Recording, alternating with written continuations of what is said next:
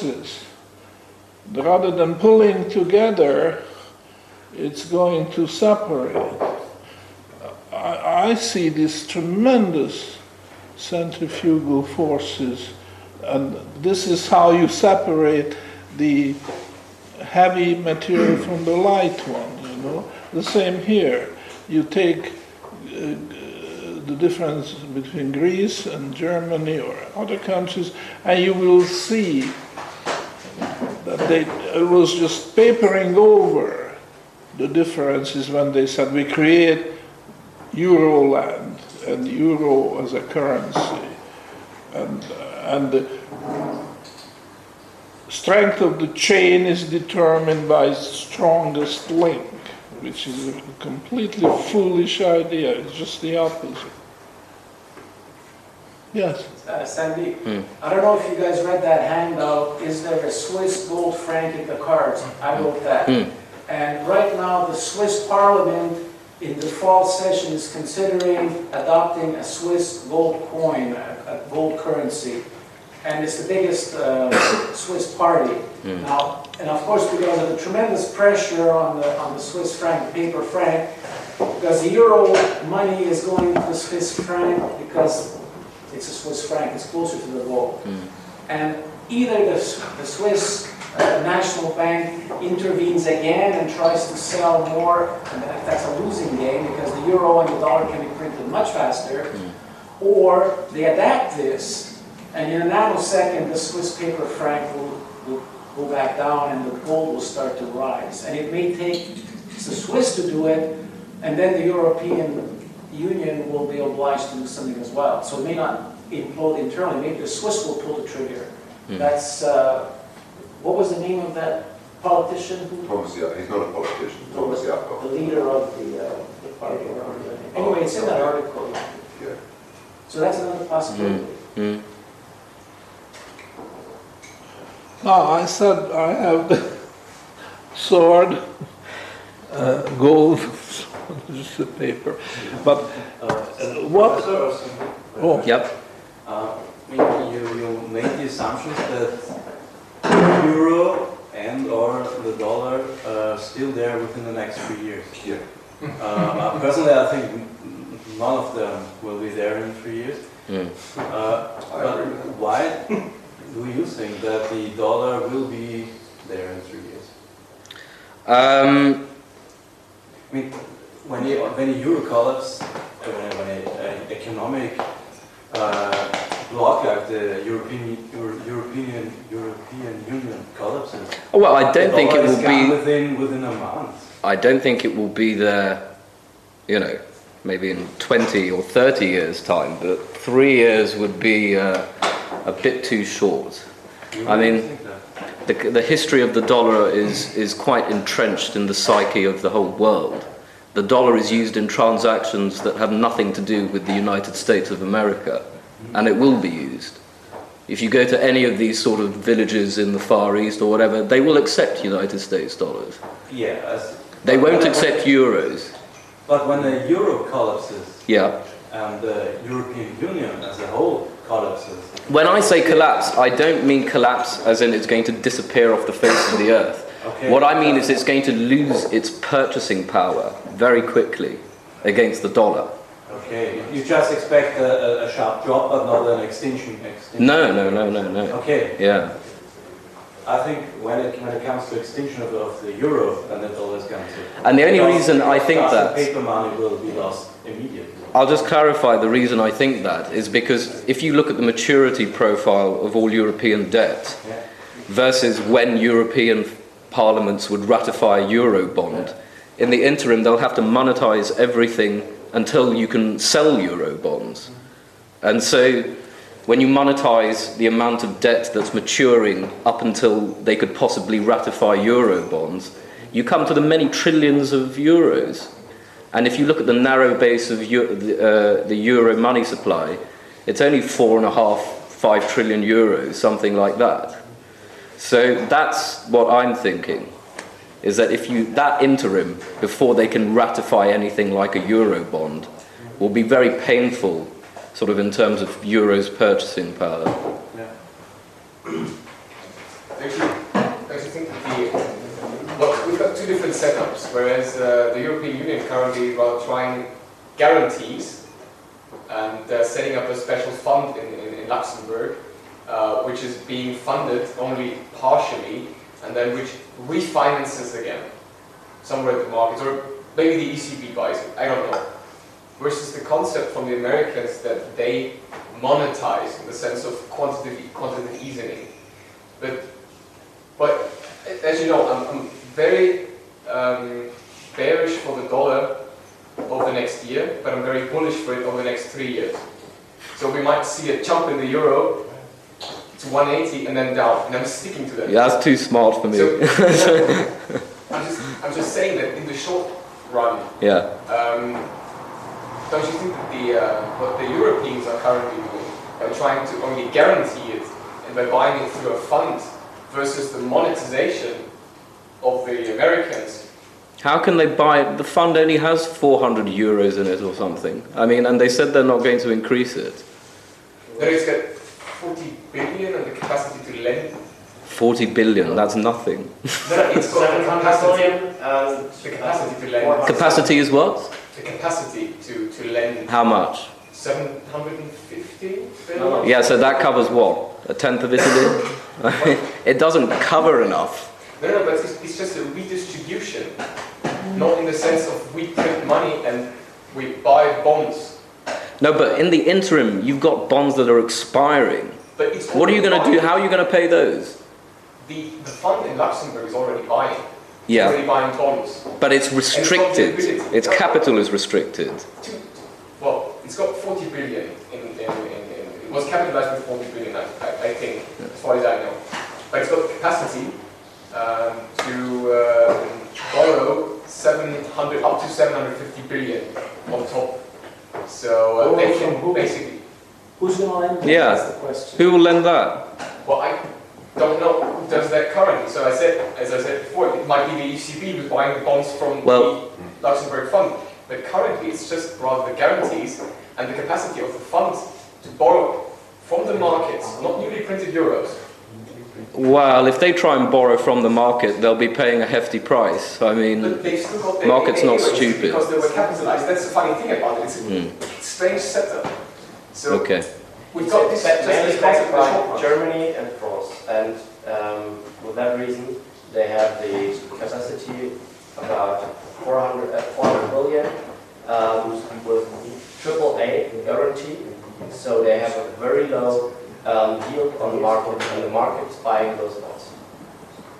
So what they're currently trying to achieve is not Germany, France, and a Really quill average- pen. Average interest rate uh, throughout Europe. So if you would just uh, put Germany in Eurobonds and Greece in Eurobonds, and the average is just uh, the German share of it uh, versus with the current uh, German interest payments and the Greece with the share of the, well, not the average, but that actually the interest that is to be paid upon the collectivized debt is lower than the one the individuals would pay. And the market is currently buying that. Uh, Rudy wanted to say something. Well, it seems to me whether you come in this door or that, it's the German and perhaps the French guarantee, and you call it a euro bond, or you call it a line of credit backed by German cash and, and wealth. It's, it comes to the same thing, Yep, isn't it? Yeah. In the end, it comes to the same In the thing, end, yes. Currently, the markets are buying it. That's the thing about it.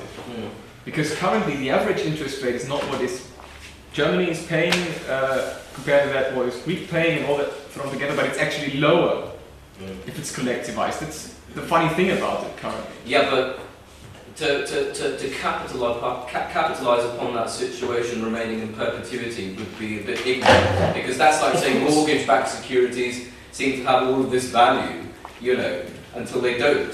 That, that's why I was saying because I'm bullish for the euro over the next year because the Fed is going to continue on Okay. monetizing I don't know. I just want to I actually asking for your thought about it. I just want to interject one thing. Watch the credit default swaps. So Yes. France's credit default swaps are now where Italy's were a month mm. ago. Yeah. That is very sobering because if France goes from the asset side of this equation to the liability side, It's a whole new ballgame. Meanwhile, as far as all these guarantees for Greek debt, Finland is saying, uh, we'd like collateral. And Greece, Greece doesn't have enough collateral to guarantee, that's why they're insolvent, because their assets are less than their liabilities. So I, I personally think something very violent and very sudden, and very catastrophic is going to happen. It's not going to be a continuation of any, any past trend, where you say, well, the dollar's been weakening, the euro's been strengthening. What happens, and this is actually my question, maybe Sandeep, the professor, knows the answer to this. What happens to, let's say you deposit a thousand euro in a bank in Denmark, and then Greece were to suddenly default on its euro obligations, declare a new drachma, and every, all Greek debt is now repriced in drachma, which of course begins to hyperinflate immediately, right? What happens to your bank account deposit in uh, Saxo Bank in Denmark? Does that, does, all of a sudden you wake up and now you have two accounts? And, and twen- 25, 25 drachma and 975 euro? I mean, what, That's stupid enough for them to do it, probably. I don't know. I. Or, or is the bank, you know, I mean, this is obviously, the this is the problem that Louis was talking yesterday, that you don't have a sovereign bond matching a sovereign currency. You have a sovereign currency and all these different bonds. What happens when one of those bonds officially defaults and is wiped out? What happens to all the banking deposits? Does anybody know the answer? I mean, is this one of those things that's unknowable until it finally happens? But I think, um, well, that's why I seem to be more bullish on the euro than anyone here. Because the euro today will not be the euro tomorrow. The euro will be, uh, will not be made up of the same countries. I do expect Greece or whoever to uh, go back outside the euro. Um, Therefore, what will be of the eurozone will be stronger.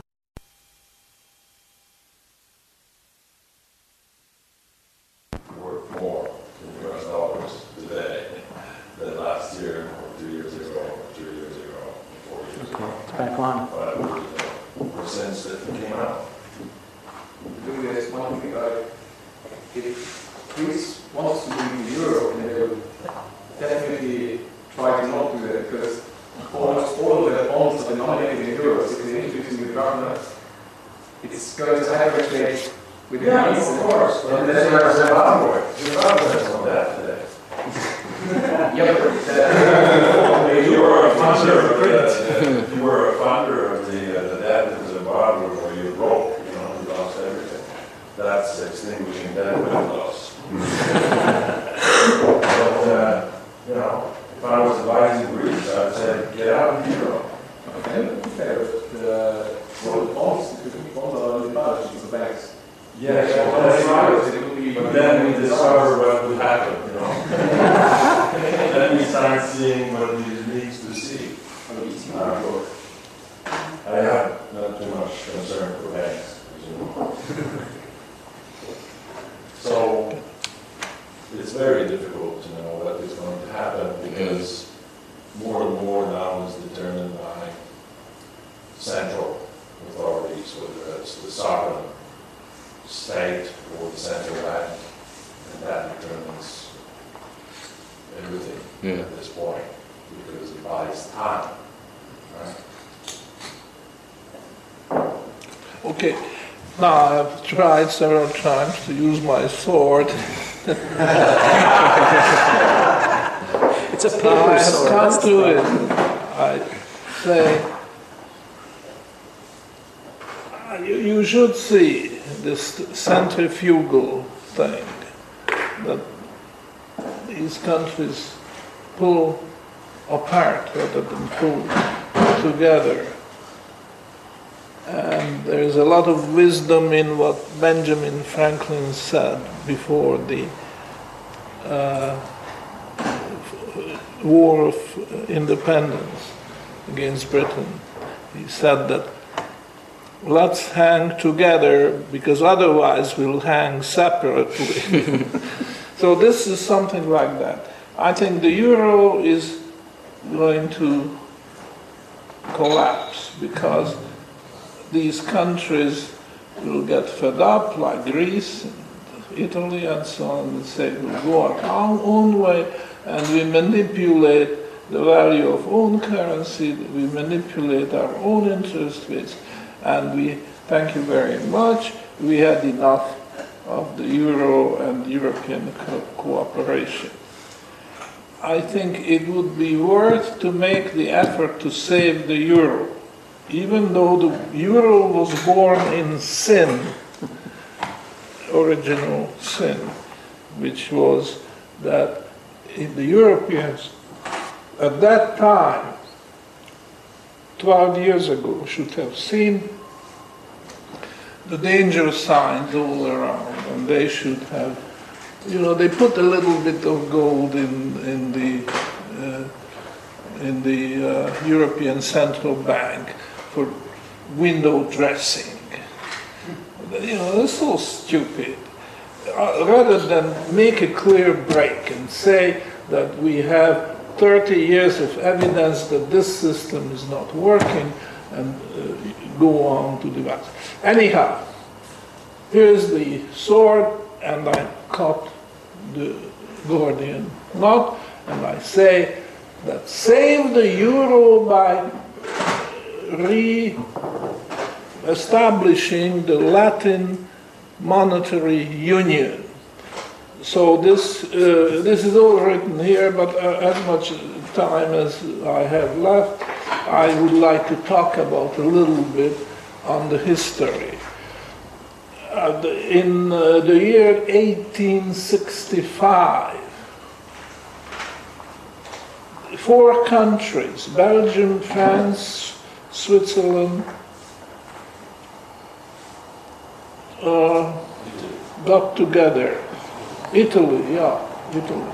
And they, uh, at that time, gold coins were, and silver coins were in circulation, and they uh, standardized the size and the weight and the fineness of their coins, but the individual, uh, uh, Minting. what's the word for the two sides of a coin? Die. Obverse and reverse. Ad, adverse and obverse um, it could be individual. The name of the country, even the name of the coin could be different. I mean, Bel- Belgium and France uh, had the uh, franc, and um Italy had the lira. And later Greek, Greece joined and they called it the drachma, but it was the same. And what they did was they agreed that their coins were interchangeable, just as freely as uh, uh, if a country has paper money, but coins as well, uh, then they are exchangeable. No charge, no uh, bargaining. So th- this is what they decided, and it was a, a success because uh, at one point they had about 20 members. The only one non-European country which joined was Venezuela in South America. So this was a success, and it, uh, its only weakness was that they fixed the price of gold in terms of silver. So in other words, they had gold coins and silver coins, and the smallest, uh, well, say the standard silver coin was the one franc. It was a silver coin comparable in size to the American quarter. And uh, the uh, standard gold coin was the 20 franc piece. So, in other words, they fixed the ratio between the value of gold and the value of silver, pretending that the market ratio is stable. But the market ratio wasn't stable, and that uh, undermined the uh, the system. And ultimately, it was the reason for his downfall. But that uh, could have been avoided if they had the foresight and they could have said, actually, it's a bimetallic system but with a variable bimetallic ratio. So I'm suggesting to resurrect the gold 20 fr- franc piece and the silver 1 franc piece, but we cannot call it 1 franc anymore because uh, we cannot fix the exchange rate between gold and silver. So what I am suggesting is, because there was one uh, franc, two francs, and five francs. The five francs is the biggest silver coin. So all we have to do is rename, and I suggest that they rename the five franc piece, just call it a thaler, to give uh, the Germans a little incentive to join, because they never joined the Latin Latin Monetary Union. And if the silver coin will be the German word Thaler, which comes from Joachimsthal, but there are many other thalers too. In this case, we will pick the old five franc piece of the Latin Monetary Union and call it one thaler. And the exchange rate will vary between the 20, fr- uh, between the one franc and, or five franc and the thaler. Will, not be uh, a rigidly fixed rate. Then you have a much stronger system which is not subject to this pulling and pushing uh, because of the change of the relative value of gold and silver. So this is my suggestion. And, and uh, just to finish the history of this, uh, it worked very, very well. The first weakness showed up in 1871, and the historical background was the uh, Franco-Prussian War, which broke out in, uh, I think, 1870 with a sweeping victory of the Germans, which was Prussia at the time, because Germany as such didn't exist at that time. But the Prussian victory rallied the uh, other German states, principalities, small and some large, like Bavaria was one of the largest, and uh, they didn't need a lot of persuasion to join in an empire uh, under Wilhelm. Uh, was the Kaiser, uh, was the Prussian king? Who? Bismarck, no? Okay, well, Bis- Bismarck was the uh, politician, but uh, it became uh, an empire, the German Empire, was declared in Versailles, Palace of Versailles, because of course the Germans were victorious, occupied Paris, uh, including Versailles, and dictated the peace terms because the uh, French were devastated. They had to chase away their Napoleon III and so on and so forth. But uh, the, uh, oh yeah, and a large, absolutely incredible sum in gold was charged as indemnity. The French had to pay, I think, uh, 1,000 million gold francs. I mean, this was something like 60 times the value of the Alaska purchase and some 30 times uh, value of the Louisiana purchase. You know, it's probably by far the greatest amount of single payment which was done not by paper or credit, but the French paid ahead of schedule within a year or two. They just raised the money and paid. They didn't want to have this shame that they, you know, which reminded them of the military loss. Anyhow, uh, but that shook the foundations of the Latin monetary union because the Germans adopted the gold, well, they adopted the gold standard earlier, but with this so much extra gold coming, they demonetized silver,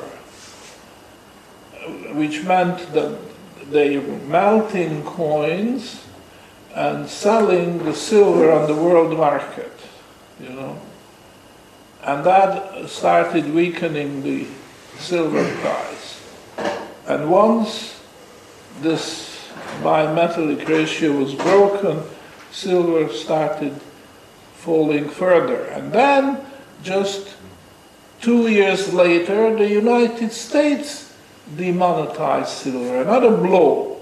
So, two big blows the German demonetization of silver and the uh, US demonetization, two years apart. It's too much.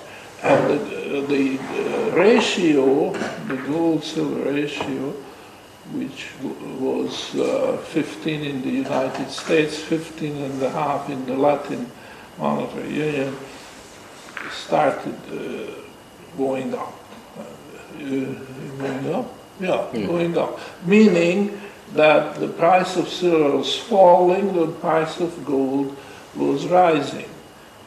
So uh, it fluctuated, but uh, was uh, uh, increasing. Uh, on the, the highest was what was it? Hundred. Hundred. Uh, but uh, then it fell back to in 1919, the end of World War One.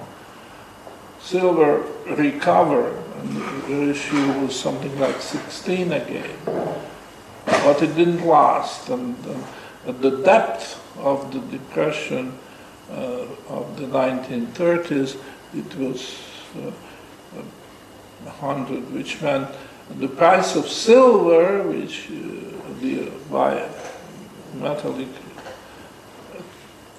the fixed price was uh, in dollar terms was one dollar and twenty nine cents for an ounce of silver, and that dropped to something like twenty five cents, one fifth, which was a tremendous val- loss of value, and not just value, but liquid value. I mean, this was money, and uh, it's not just like okay, some stock uh, drops in price at, in the same rate, but it's it was the most liquid thing, you know, silver money uh, on a par with the gold money. So this is a tremendous loss of wealth. And uh, then uh, it meant that the uh, Latin, uh, Latin Monetary Union had to close its mint, it had several, because each country, member country had a mint, but all these mints had to be closed to silver. Well, that's just an expression to say that the right of people to take silver to the mint and convert it into co- silver coins at, at a fixed uh, rate, no charge, no seigniorage charge involved, and unlimited amount of silver. So if they kept, uh, if they had kept the mint open, it would have been overwhelmed, inundated with silver, because people from all over the world would just bring their silver and demanding coins, but they couldn't handle that.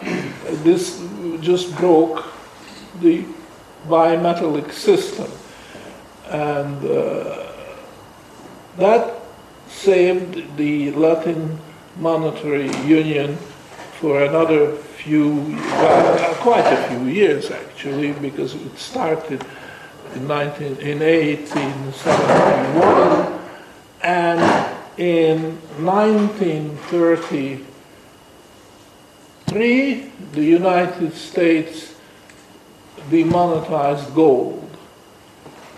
Britain did the same two years earlier. And then the Latin uh, Monetary Union wanted to carry on bravely against these devaluations. And they could carry on for another three years. And in 1936,